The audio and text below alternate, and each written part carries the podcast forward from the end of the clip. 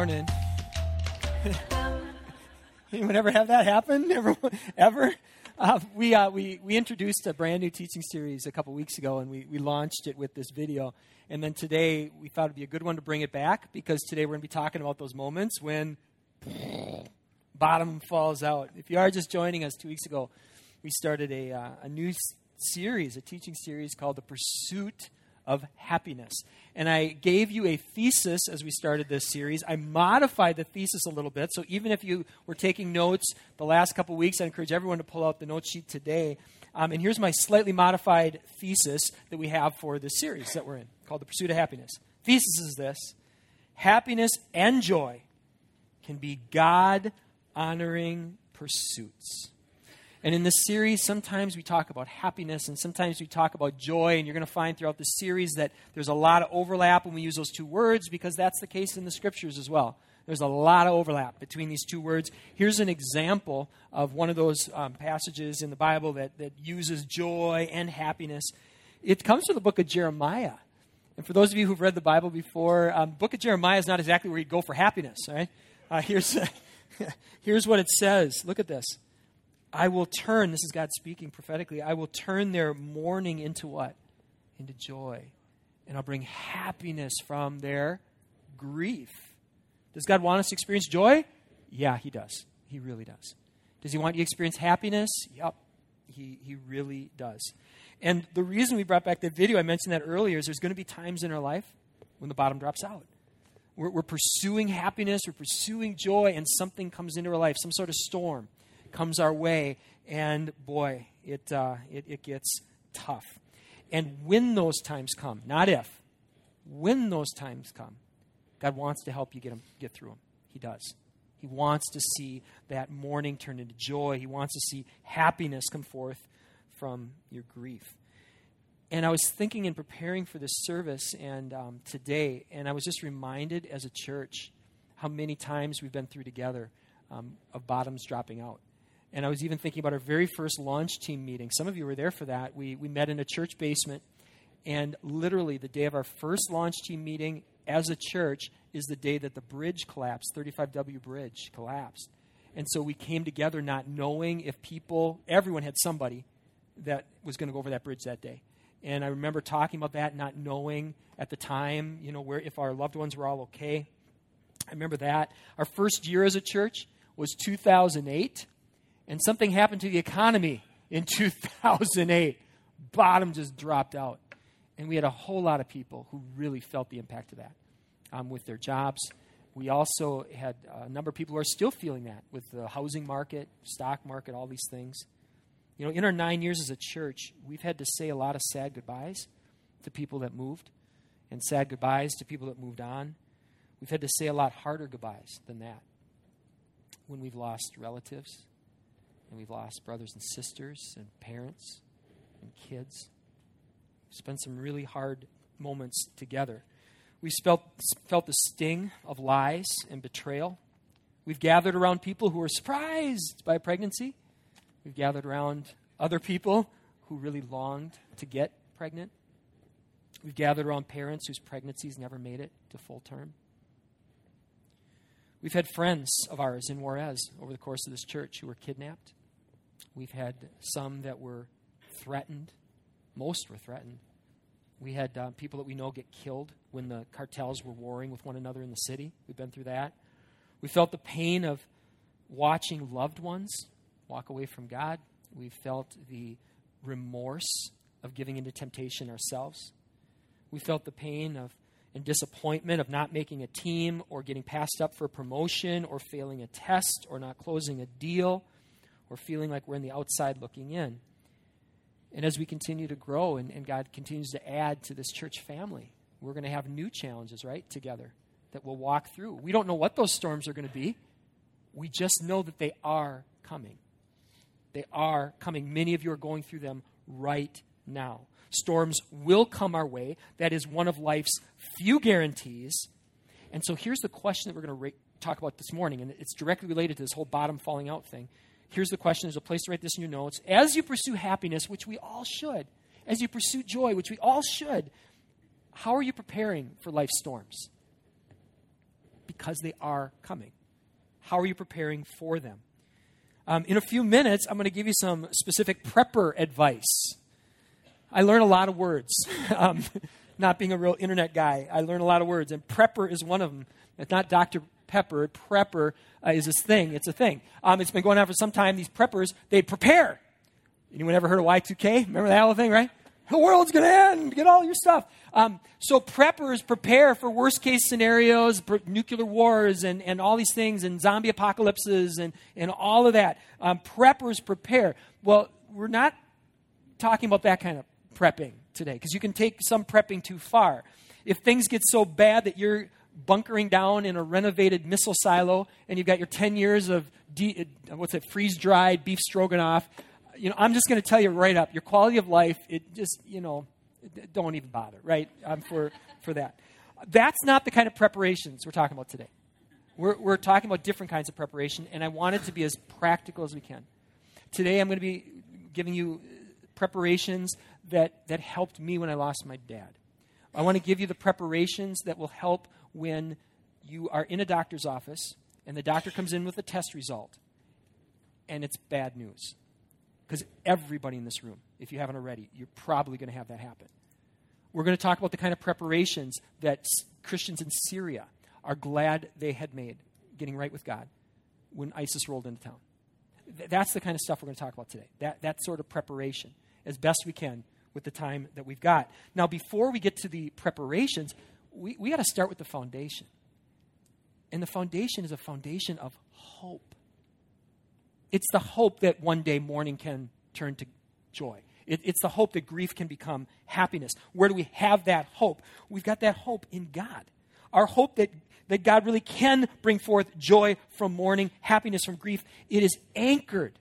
It is anchored in the life and the teachings of Jesus Christ. And throughout this series, what we've been focusing on each week, we brought out what we call our memory verse. Our memory verse. It's found in this passage of Scripture that we've been looking at for the last couple weeks. We'll continue to look at in John, the later chapters of John 14, 15, 16, 17. And right close to the middle, in John 15, 11, there's the verse that we're calling our memory verse. And guess what I did? I went to Walgreens and I found gold stars. So if that's part of your history and you can say this one from memory, I'll hook you up with a gold star. Um, well, you should have seen my wife Laura's eyes just roll when I pulled that out. So anyway, if you if you're able, since some of you've been here for a couple weeks and been working on this, if you can say it with your eyes closed, great. If not, eyes wide open. And here's the verse. We're calling this our memory verse. It is from Jesus Himself. He gave us this these words. So here we go. Let's say it together. John 15, 11 goes like this These things I have spoken to you, that my joy may be in you and that your joy may be full. That, that's our anchor, right? This is an invitation from Jesus himself that his joy could be in us and that our joy could be full. That's what we're hanging on to, not some false hope. We're, we're hanging on to this. One of the reasons that this passage that we just said together there has our full attention during this series is because of its context. And for the last couple weeks, we've been talking about this. As Jesus was saying these words, these words about joy, and that his joy may be in us. As he's saying that, that was on the night of his betrayal. People that were in that room, one of the guys in that room while he was saying that was going to betray Jesus that night. Jesus knew that. In that room, this was, as Jesus speaking these words, he's speaking it on the eve of his crucifixion, which he knew was coming. He was speaking these things to, to men who would be going forth from this place, and in the years to come, all of them would be either persecuted or imprisoned or killed for their faith. He's saying, My joy will be in you, your joy will be full. That's who he's speaking to. That is the context. Storms were coming. The biggest storms that these people had ever been through, and here Jesus is talking about joy. Wow. As he spoke these words, he was preparing them. And you're going to see preparing language here as we look at today's text. He was preparing them. And so, with the brief time we've got this morning, let's explore what Jesus said to his followers about his joy, about his peace, as he prepared them for storms. If you have your Bibles, let's open up John 16. We are at chapter 16 now. I want to let you know, too, as we open up our Bibles, if you're new here and don't know this, we always have a stack of Bibles out there at the entrances, and they're there for you to take home as a free gift. This is the preparation guide here. And we want to give you one of those free of charge. We'd be honored if you'd take one home. All right, here we go. John chapter 16. These again are the words of Jesus. Let's start with verses 1 and 2.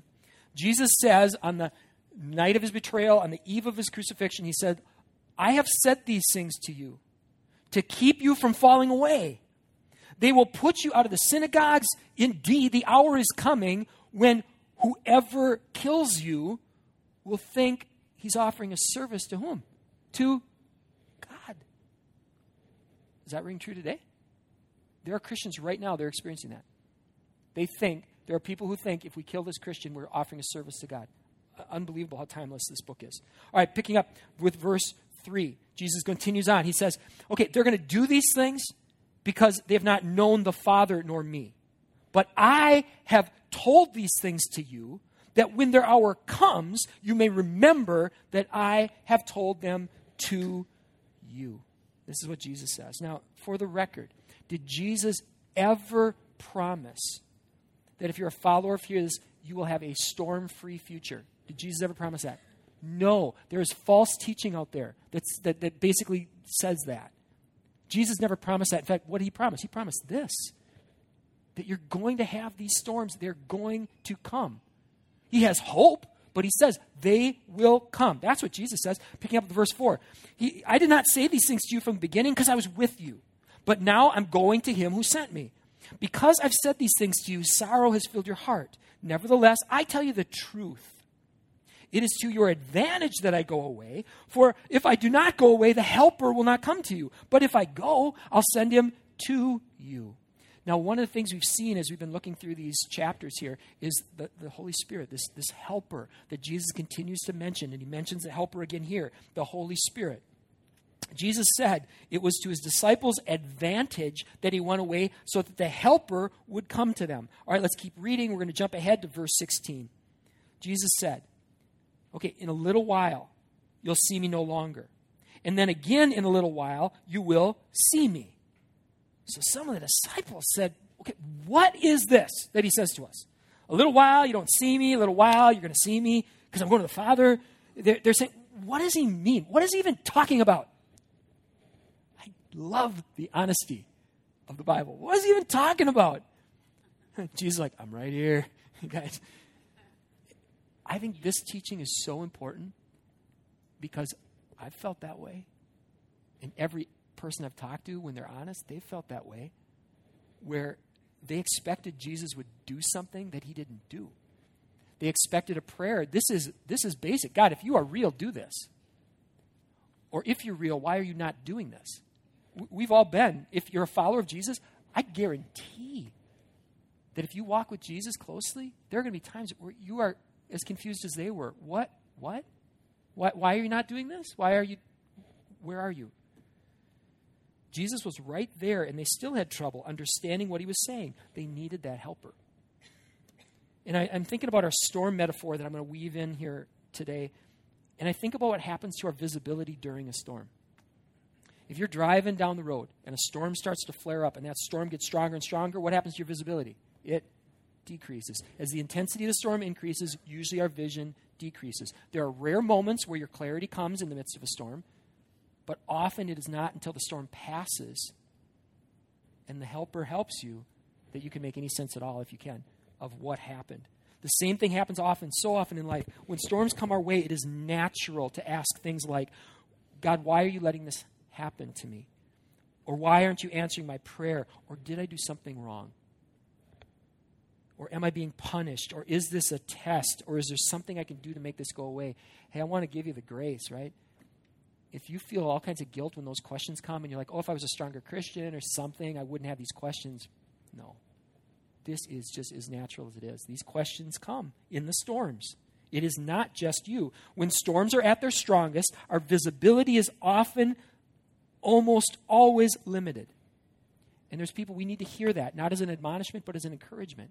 We need to hear that. So I'll say it again, this time hopefully correctly. The storms are at their strongest. See, I messed it up again. When storms are at their strongest, our visibility is almost always limited. One more time, this time I'll get it right.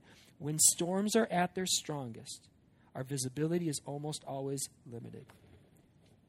which then brings me to this idea that I, I, I felt pop in my head as I was preparing for today, and that was this idea of a storm shelter. We need storm shelters. We need to have that preparation in place when the storms come and our visibility is not clear. This, this place we can anchor to, this place we can go, this place we can, these truths we can hang on to. We need to have that in place because when you're in the middle of it, your whole life can just get uprooted and these questions come and you don't know what to do with them. What might happen to our visibility if we have a storm shelter and then it passes? What might the helper be able to do with that? Okay, well, here's what Jesus says next. Let's keep going to the text. In, in verse 20, he says, Truly, truly, I say to you, you will weep and lament, but the world will rejoice. You will be sorrowful, but your sorrow will turn to joy. When a woman is giving birth, she has sorrow because her hour has come. But when she has delivered her baby, she no longer remembers the anguish for joy that a human being has been born into the world. yeah, some, I see some very comforting uh, glances being made in this room right now. And then he goes on to say this So also you will have sorrow now, but I'll see you again, and your hearts will rejoice, and no one, look what he says, no one will take your joy from you. Now, everything Jesus says has a context. And was this specific to them at the time? Absolutely. The, the Jesus' words proved true for his disciples, at least most of them. Most of them weathered the storm. They did see Jesus again, and their hearts did rejoice. But here's why I think we can apply this to us, what we just read. We can apply it to us because Paul did. There was a first century believer named Paul and he wrote a letter to the, to the Romans. And in there, in, in chapter 8, verse 18, he, he says this, picking up on this theme. He says, The sufferings of this present time are not worth comparing to the glory that will be revealed to us. There will come a day in this life or the next when our eyes will be opened. And we'll see that evil doesn't win this war. Death doesn't get the final word and we'll know that we know that we know that we know that we know that God never leaves us and never forsakes his own. That day will come. And there's people, I've met them, who come out of the storms with greater peace and greater joy than when they went in. I'm seeing a lot of nods today, and that's just so good. I think about one of my friends. He was a roommate in college. One of the hardest workers I know. Many of you know this guy. Um, they've got so many kids in their family, they literally could field two full basketball teams and the refs. I mean, it is a big family. Well, he, he's one of the hardest workers I know. And I know a lot of hard workers because I know you guys. And, and one of the hardest workers I know, but he went six months without a job. And on the other side of that storm, he said, It was one of the best things that ever happened to me. What God did in my life. All right, let's jump to verse 33, back to the text. Jesus says this these things I've spoken to you, that in me you may have peace. In the world, you are going to have tribulation, but take heart because I have overcome the world. Amen. When storms come, we've got this firm foundation to hold on to because he didn't just say these things on some random Thursday. He said these things on a Thursday, and that Sunday he walked out of a tomb, his own tomb in this world, we're going to have tribulation. And in this world, we can also experience the peace and the joy of the one who overcame the world. We have his example, we have his teaching, and we have the helper that he promised to send. But none of that means, none of that means that we should expect that our visibility is always going to be clear when we're in the storm. None of that is a guilt thing that we throw on our shoulders. Oh, if only I had enough faith, I would always feel peace. I would always feel joy. There is nothing wrong with you if you experience fear and you experience doubt and you experience sadness and you experience confusion. Why would Jesus send a helper if we didn't need help? Let me say that one again. Why would Jesus send a helper if we didn't need help. He gets it. Think again of the context. Jesus is saying these words about his joy. Where did he go next? He went to the Garden of Gethsemane. When he was in the Garden of Gethsemane, we read in one of the other gospel accounts, He was in so much anguish as he prayed, Father, let this cup pass from me, this storm that's coming, that when he was sweating, we don't even have words in the English, we're not exactly sure what was happening, but either the sweat was blood, or blood was in it, or it was like drops of blood. That's how much anguish he was in. And when he went to the cross, what do we read in one of the other two of the other gospels? He said, My God, my God, why have you forsaken me? Do we always feel peace if we're close to God? No. Do we always feel joy? No. And there's nothing wrong with you at all. You are healthy and normal and all those things if you feel pain, because pain is real. And it's okay when things don't make sense, because there's a whole lot of things that never will on this side. And there's going to be times where if there's hope, you can't see it. There will be times when you and I don't feel peace or joy, and storms are coming. The kinds of storms that will do that to us, that will rock us to the core. That's why I want to encourage us prepare now. Prepare now. Um, ironically, I was working on this message um, throughout the week, and, and on Thursday evening, I was working a little late, and all of a sudden, Thursday evening, the storm sirens go off. And I look at my watch, I'm like, wait, isn't it Wednesday at 1? Is, I'm, I'm not that out of touch, am I? And, and like 655 on a sunny Thursday? What is going on? So, you know, I hop online and, and did some Googling, and you guys, anyone else get a little surprised by that? Like, why is the sirens gone? Because there was a test. There was a test. There was a test. We're in Minnesota. Storms are going to come. And people know you want to be prepared when they do. Jesus said, the storms are coming. They are coming. And he also said, I've overcome the world. So now let's put those two realities together and talk about storm shelters. What could we do? What would God have us to do to prepare for the storms to come? Now, there's an unlimited number of things we could talk about. I tried to say as best I can what are the top three? What are the three most helpful ones that I've seen in my own life, that I've seen in other people's lives? And I also want to say this those of you who are parents, we have got to, we have got to get serious about this with our kids because they are falling away at record numbers as they hit the storms, and they're not prepared for them. And so, what would God have us to do? Don't just think about yourself, think also what would God have us to do to help our families, right? To prepare for what's coming. So, here's the one I want to lead off with because this is the one.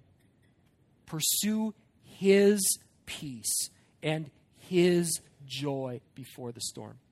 And I mean pursue it pursue it. Go after His peace until you have peace with God. Go after His joy until you've experienced what people call the joy of the Lord. Go after that with all your heart before the storm comes. Before the storm comes. Following a religion will only take you so far in a storm. This is not about that. Finding and experiencing his peace and his joy, it is qualitatively different than the peace and the joy that the world offers too because his peace and his joy, they are not based on circumstances. They are not found in having the right things. They are not found in engaging in the right activities. His peace and his joys are, they're not based on what other people think of us or whether or not we hit someone else's standards. His peace and his joy, that is what empowers us to walk by faith and not by sight. And that's so important because there will be times when there is a disconnect between what we know to be true and what we feel. And we need to cling to that which we know to be true. And Jesus said, He is the way and the truth. And the Holy Spirit is the Spirit of truth. And here is the truth the truth is that God can work all things for good. Can I get an amen? amen? And when you've experienced that, when you've experienced that, it gives you hope. If he made if he made good out of that, he can make good out of this experiencing Him. The truth is that He will never leave us or forsake us. That is the truth. And when you've been through a storm and you look back and you go, He never left, it gives you hope next time. The truth is that while we were still sinners, Christ died for us. When the doubt comes in your head because of your own mistake and you, you fell into temptation, no, He didn't save me because I was right. He's, while we were still sinners, He died for us. The truth that to live is Christ and to die is gain. And you're going to notice as we go through these three things that Scripture isn't one of them. That's because Scripture is foundational to all of them. All of them, especially this one. First century follower of Jesus named Paul said, Let the word of Christ dwell in you richly. Let the word of Christ, as you seek his peace and his joy, dwell in you richly. Scriptures like, O death, where is thy sting? He is for us, not against us. He is my rock and my fortress. The joy of the Lord is my strength. Seek that before, before the storm.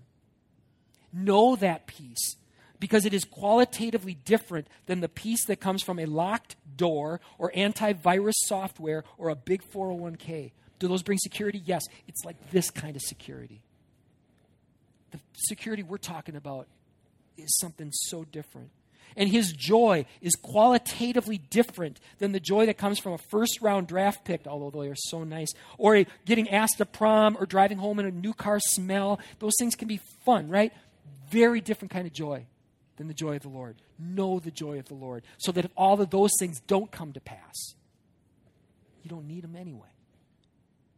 Authentic faith in Jesus of Nazareth, it is grounded in truth that his sacrifice was sufficient for our sins, that his resurrection is proof of our eternal hope, that his spirit is available to all who sincerely ask, and eternity is not the sunset, it is the sunrise when we know that, when we experience that, then any other poser peace, poser joy will begin to feel like it really is. It's a lesser form.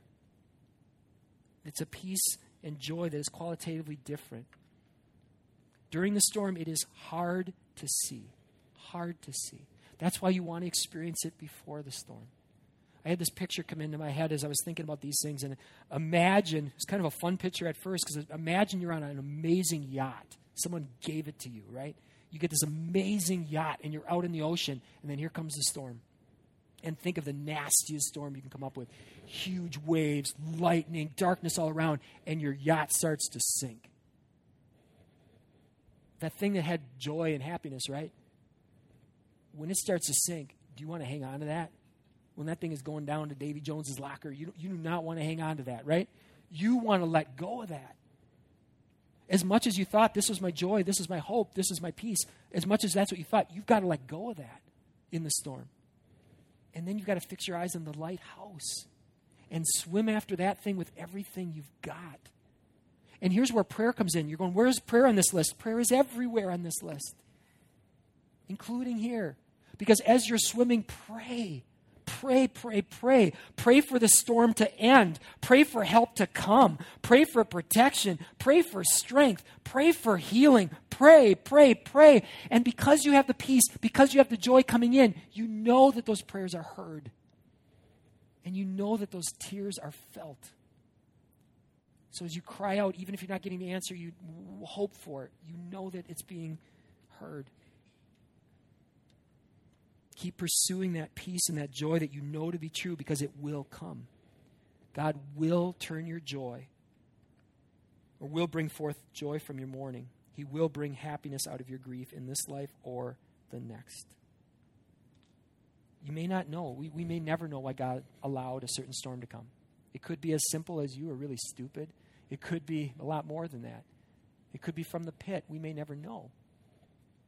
But either way, it is important to know God's peace and his joy now so that darkness doesn't cause you to abandon what the light had proven true. All right, next two we'll do a lot quicker. But they're really important. Number two, find your R&W people before the storm. Find your R&W people before the storm. The man named Paul that we've referenced earlier, he went through a lot of storms. And here's something else he wrote in that letter to the Romans. He wrote this, Romans 12, starting with verse 12. Rejoice in hope. Be patient in tribulation. Be constant in prayer. And here's the R and W part. Rejoice with those who rejoice, and what? Weep with those that weep. Do you have those people in your life? Because you are going to want them. You are going to need them during the storms, right? Those who will weep when you weep and rejoice when you rejoice.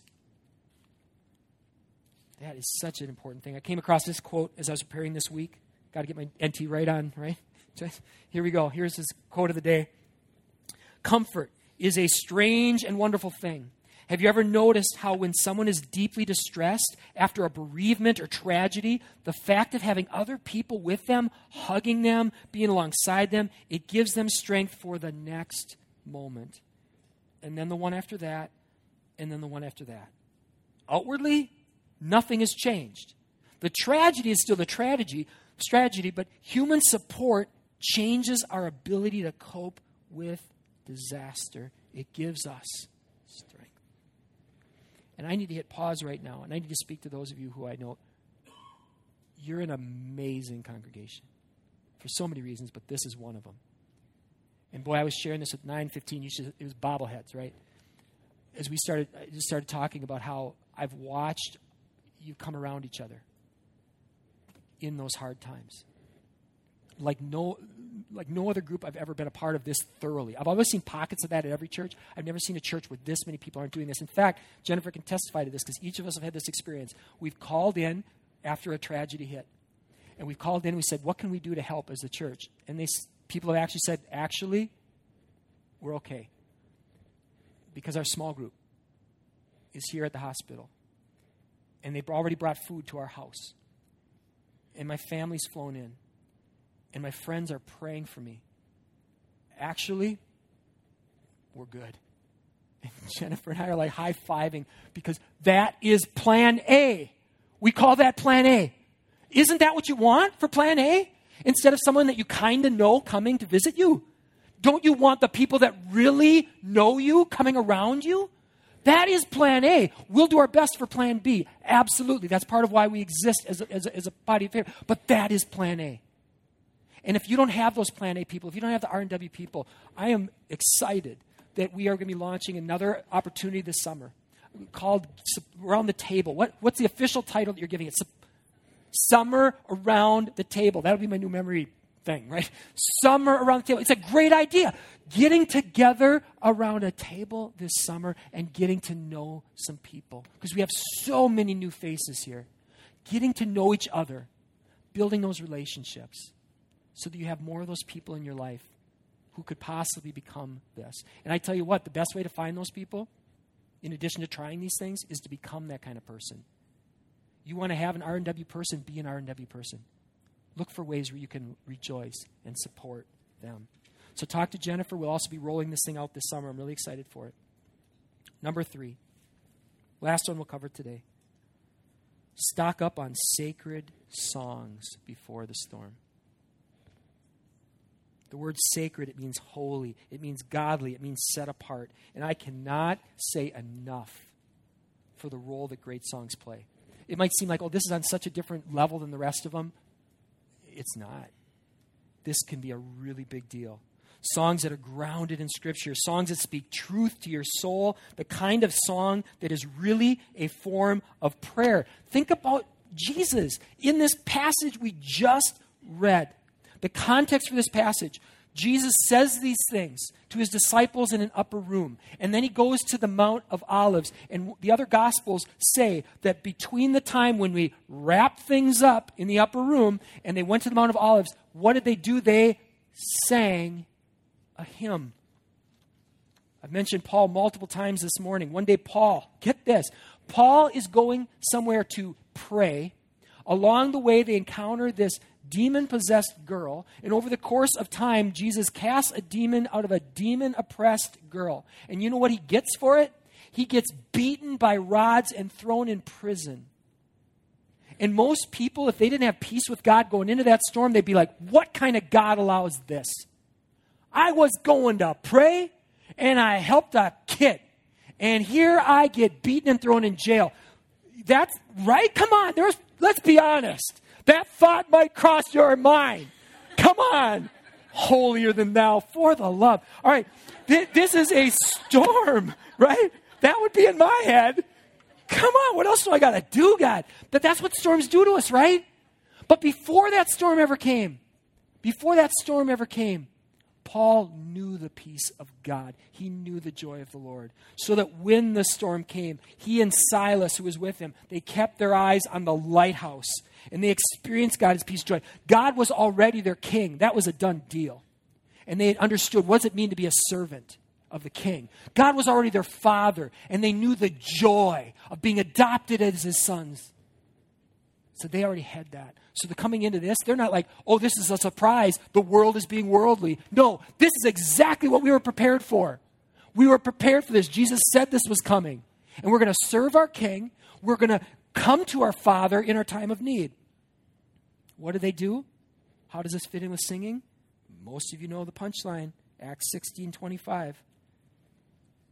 They didn't behave like the world behaves, they had a different kind of peace, a different kind of joy. Here's what they did. About midnight, Paul and Silas were praying. There's prayer in everything. And what else were they doing? They were singing hymns to God. And it doesn't end there. This popped out at me this week. And the prisoners were what? Listening to them. Of course, the prisoners are listening to them. Why the prisoners? Because nobody does this. We just beat you with rods and we threw you in prison, and you're singing to the God who let this happen. What is wrong with you? Well, here's what happened. Many of you know the rest of this because you've read this before.